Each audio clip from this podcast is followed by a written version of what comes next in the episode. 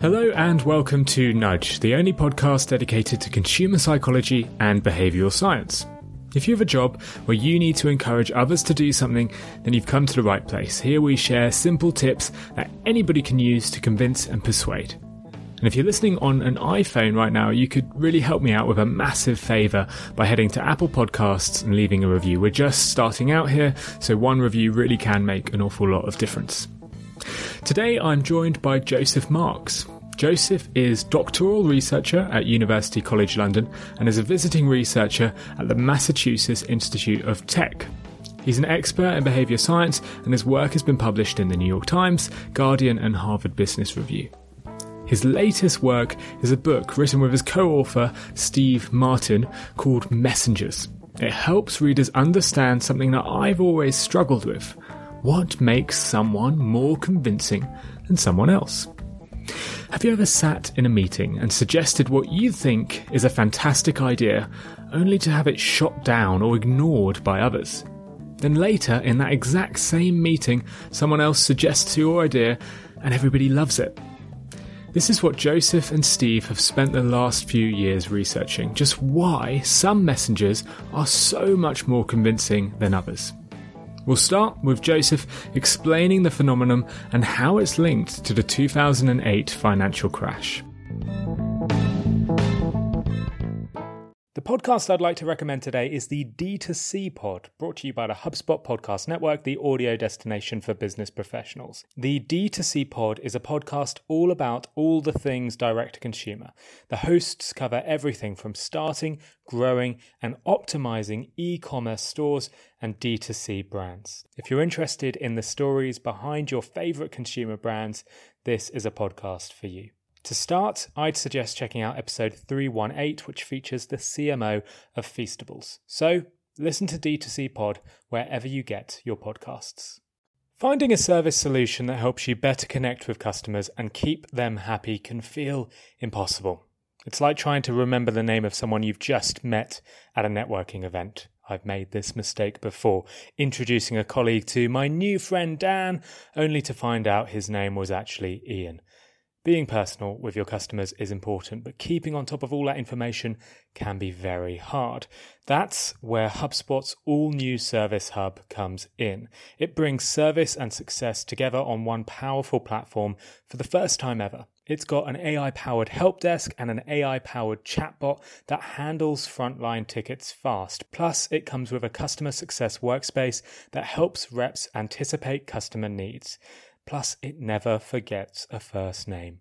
All of that can help you scale support and drive retention and revenue. That means better service and happier customers at every stage of the journey. Visit hubspot.com/service to do more for your customers today we were kind of fascinated by the idea that two people can be saying pretty much the exact same thing, and yet listeners will respond positively to one of them and not the other. So it's it's um, you know an interesting phenomenon that that happens and is very relatable in everyday life, um, and it is something that happened that uh, was kind of effectively demonstrated by Michael Lewis in his book The Big Short, which is primarily about a hedge fund owner, Michael Burry, and his decision to start taking positions against subprime mortgage bonds uh, not long before the 2008 fi- financial crash.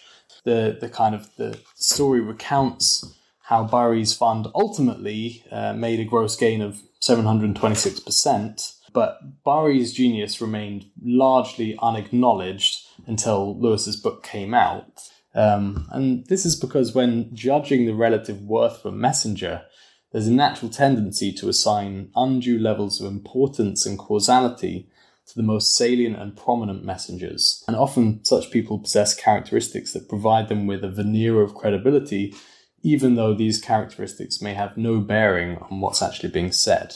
So certain messengers, those in the spotlight, for example, will often be awarded a much larger portion of the credit for any resulting success or failures than they actually deserve. There are certain types of people that we're far more likely to listen to and follow, regardless of whether their information is true or even relevant. This is because of something called focalism.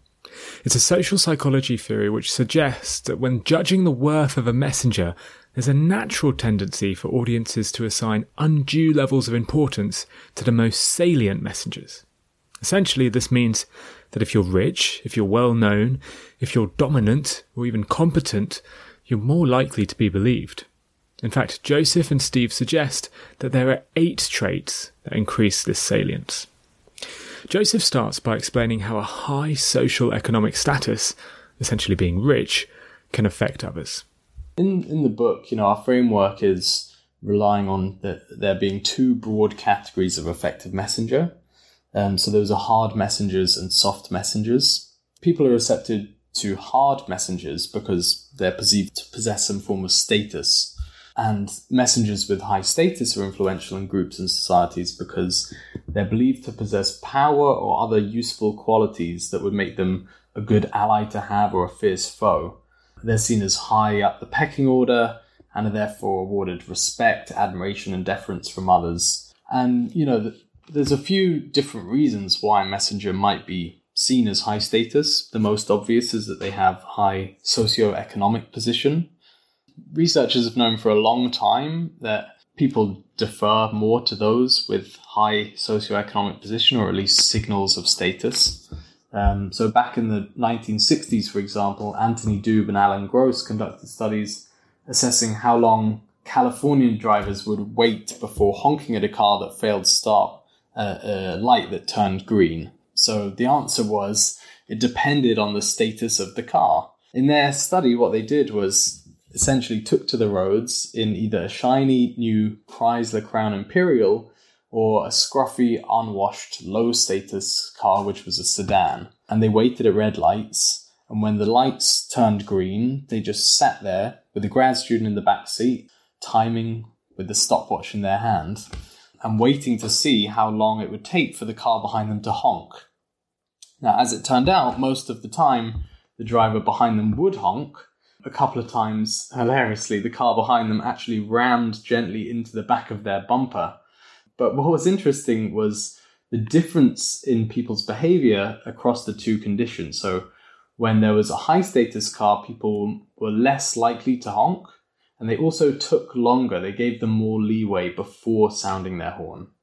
And what's interesting about this study is that before embarking on the experiment itself and taking to the roads, Doob and Gross approached a group of psychology students at the university and asked them to imagine this situation. The answers from the students were kind of all full of bravado. Of course, they would honk. And they're not going to make any distinction between the two cars. They won't care about the status. Um, in fact, if anything, they would honk quicker at the high status car. The thing is that a messenger's ability to exhibit wealth or status does influence how people respond.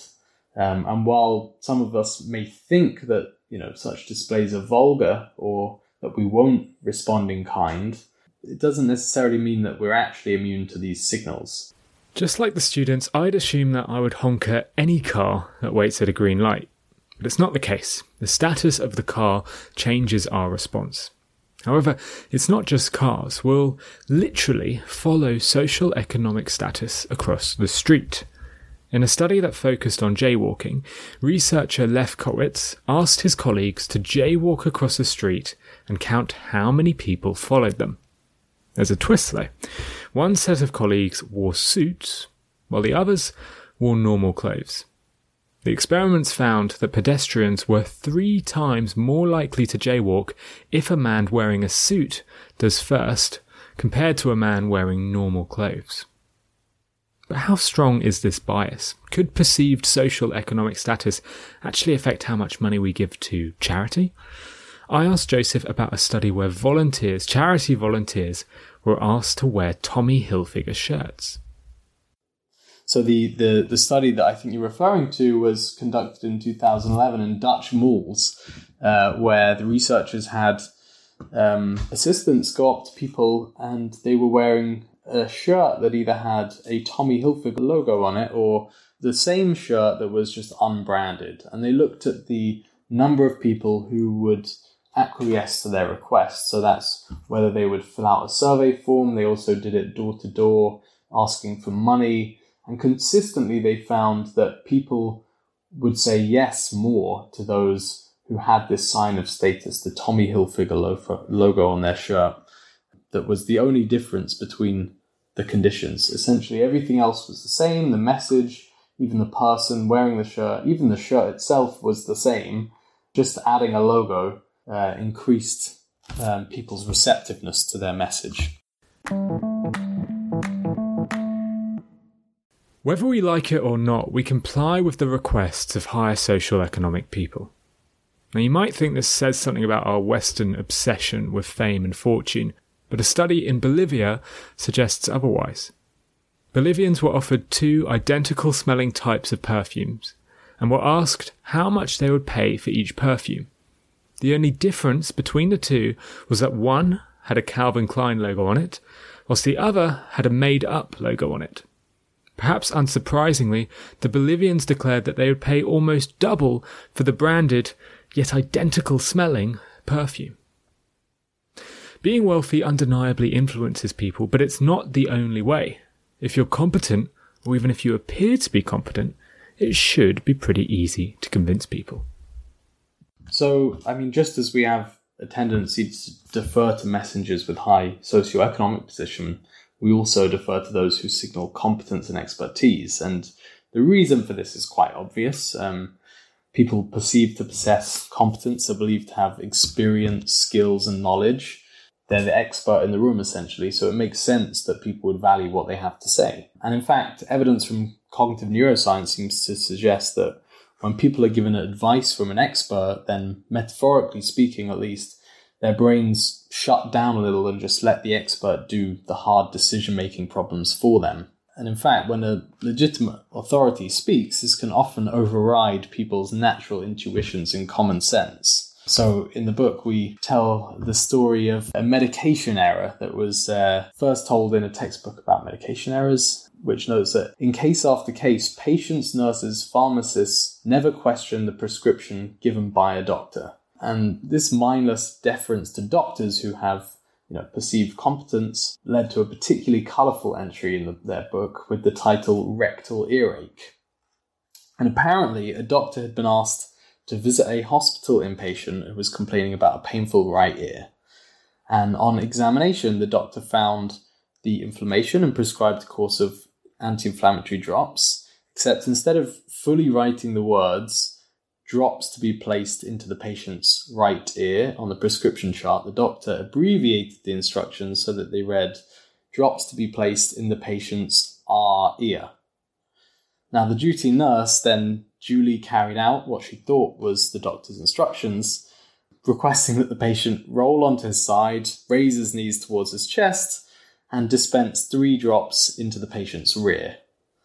Now, despite the fact that treatment of an ear infection through the rectal route makes no sense whatsoever, at no point did the nurse question the doctor's instructions, and nor did the patient question the nurse's subsequent actions. What was being said and done just became an irrelevance because they were both simply complying with the expert's orders. We'll blindly follow orders if we receive them from someone who seems to be intelligent. Many listeners hearing this will surely think of the infamous Milgram study, which found that research participants were willing to give deadly voltages of electricity to other participants simply because a Yale scientist told them to do so. It's actually quite scary how much we follow competence. However, this nudge can actually be used for good. Patients, for example, are more likely to remember health beneficial messages delivered to them by a medical professional if that professional has a stethoscope draped over their shoulders. Whether or not the doctor uses it is irrelevant. The patient uses the stethoscope to decide how competent the medic is. In a similar vein, you've probably noticed how many offices and hotels display half a dozen clocks showing the time in Hong Kong, London, New York, and other major cities. Joseph claims interior designers do this essentially to showcase competence in the same way. Nobody uses these clocks to tell the time in China, but they do show visitors that the organization is global and that it knows what it's doing. So it begs the question how do we showcase our competence in sales negotiations, business pitches, and in other areas where we need to influence without coming across as arrogant? I asked Joseph to talk through a study his co author conducted, which suggested a novel way of improving sales without having to shout about your own intelligence.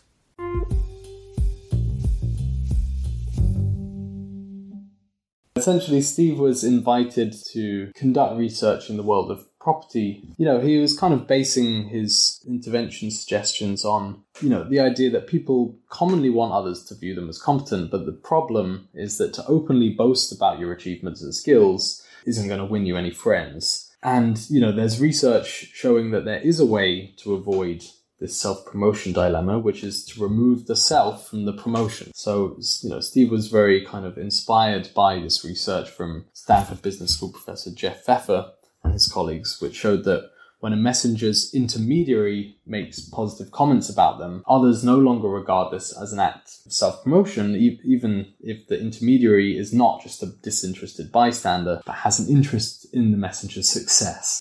Um, so, what Steve suggested was that when the receptionist received an incoming call, rather than immediately transferring it to an appropriate colleague, they, they first draw the potential customer's attention to their colleague's competence and then transfer the call. So rather than just say, I'll put you through to Peter, they would say, let me put you through to Peter, our head of sales. He has 20 years of experience selling property in this area he's certainly the best person to speak to and get advice from. And this had a huge effect. As a result of the intervention, the company registered an almost 20% increase in the number of inquiries that were converted into appointments and a 15% increase in the number of contracts that were subsequently signed.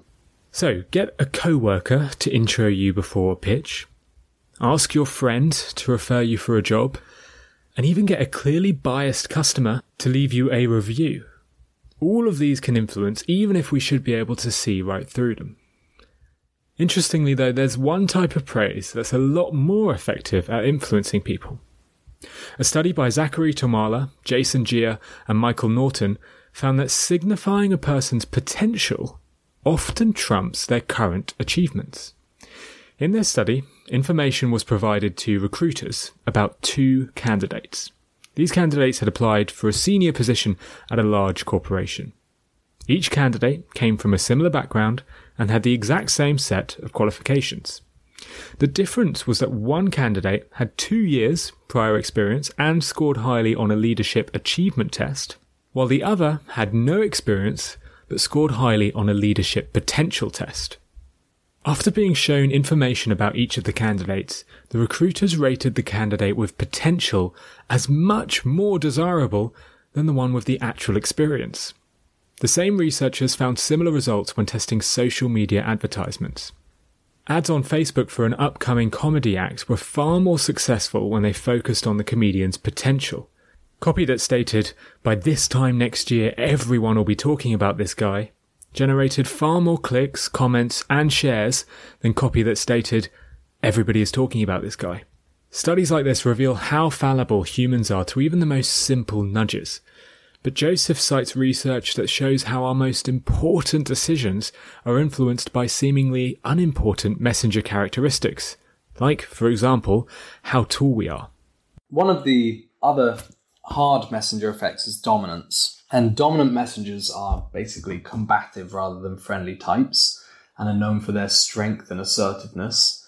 And, you know, the fact that dominance is an important messenger trait is perhaps not surprising when you consider that the societies of our ancestors were where physical strength was essentially very useful for survival. But the effects now seem to somewhat conflict with our modern 21st century values.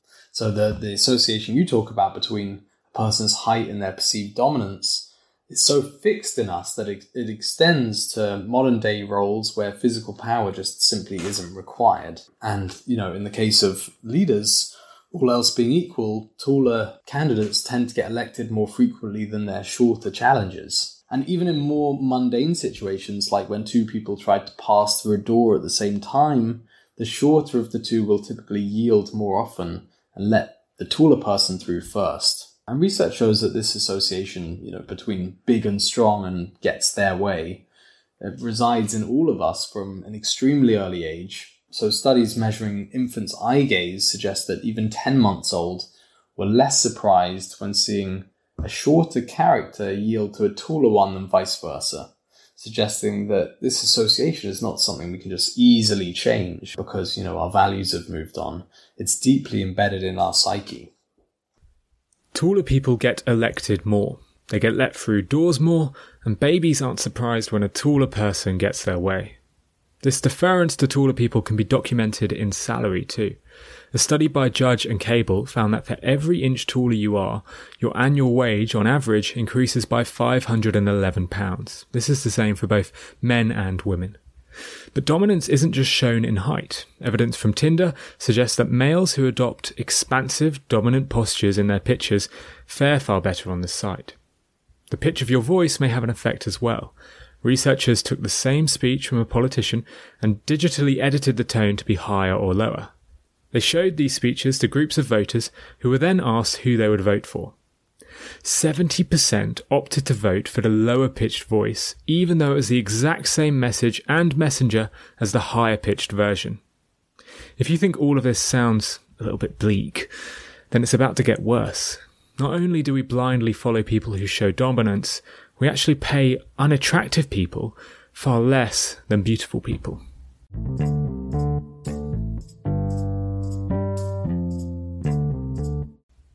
You know, the attractive are an interesting one because unlike the other kind of status driven messengers, they don't possess any real instrumental value like superior knowledge or power, but instead have what's you know known in psychology as high mate value. So as a result, societies beautiful are often given preferential treatment and awarded higher status than less attractive members. And in the labour market, this is very clear. Has clear implications where attractive employees are more likely to be offered jobs, gain promotions, and earn more than their you know less attractive colleagues. And this phenomenon, as you say, has been come to be described as the beauty premium.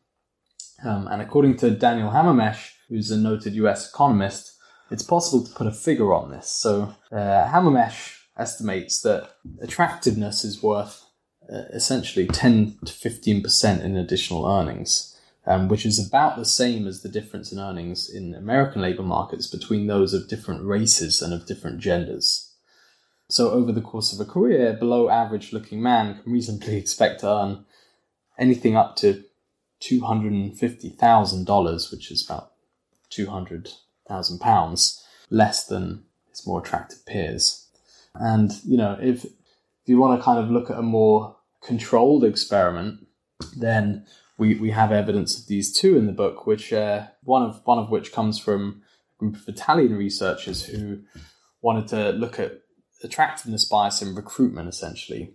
Um, and what they did was sent out 11,000 CVs to a range of employers across a number of industries um, in response to job offers that had been posted. And on some of the CVs, they included a photograph of the supposed candidate. And the photo was either uh, of somebody who'd been rated as attractive or rated as unattractive. Now, if a picture of an attractive person was added to the CV, the candidate in question would be more than 20% uh, more likely to be given a callback than if they'd sent in the same CV but without the photo.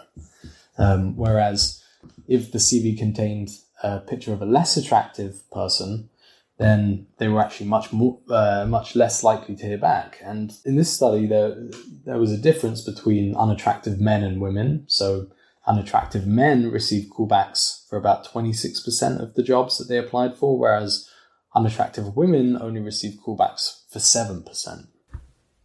Attractive people were 25% more likely to receive a callback than unattractive people. There's an obvious tip for recruiters and employers here. Do not allow photos on your job applications and perhaps try to do the first round of interviews over the phone. And if you're applying for a job that requires a photo application or links to your social handles, which show photos of yourselves, maybe look elsewhere. Perhaps unsurprisingly, beauty is also very influential in ad campaigns. Booth Business School in Chicago sent out 53,000 letters about a financial plan, something we'd all think wouldn't be influenced by beauty. The researchers, though, added a variation to the campaign, which included an attractive female model on the leaflet. Women reacted the same to both variations of the campaign, but men were far more likely to take up the offer when the attractive model was pictured on the leaflet. In fact, that version of the leaflet generated the same amount of sales as a 25% discount.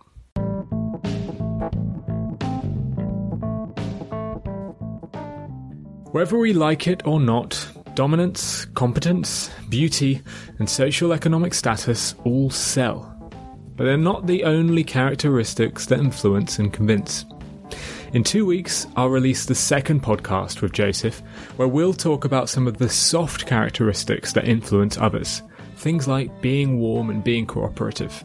We'll also hear from an entrepreneur who grew a multi million dollar company by using influencer marketing. Joseph's book, Messengers, is now available for pre order on Amazon. Just click the link in the show notes if you'd like to order yourself a copy. The book, which is less than a tenner on Kindle, explains in detail why some people wield influence over others and help us all notice the subtle biases we have. For marketers, I think it's a must read. And to make sure you don't miss the next episode with Joseph, sign up for our mailing list by clicking the link in our show notes. If you do, you'll receive an email every single time a new episode goes live. Anyway, thank you for listening to this episode of Nudge.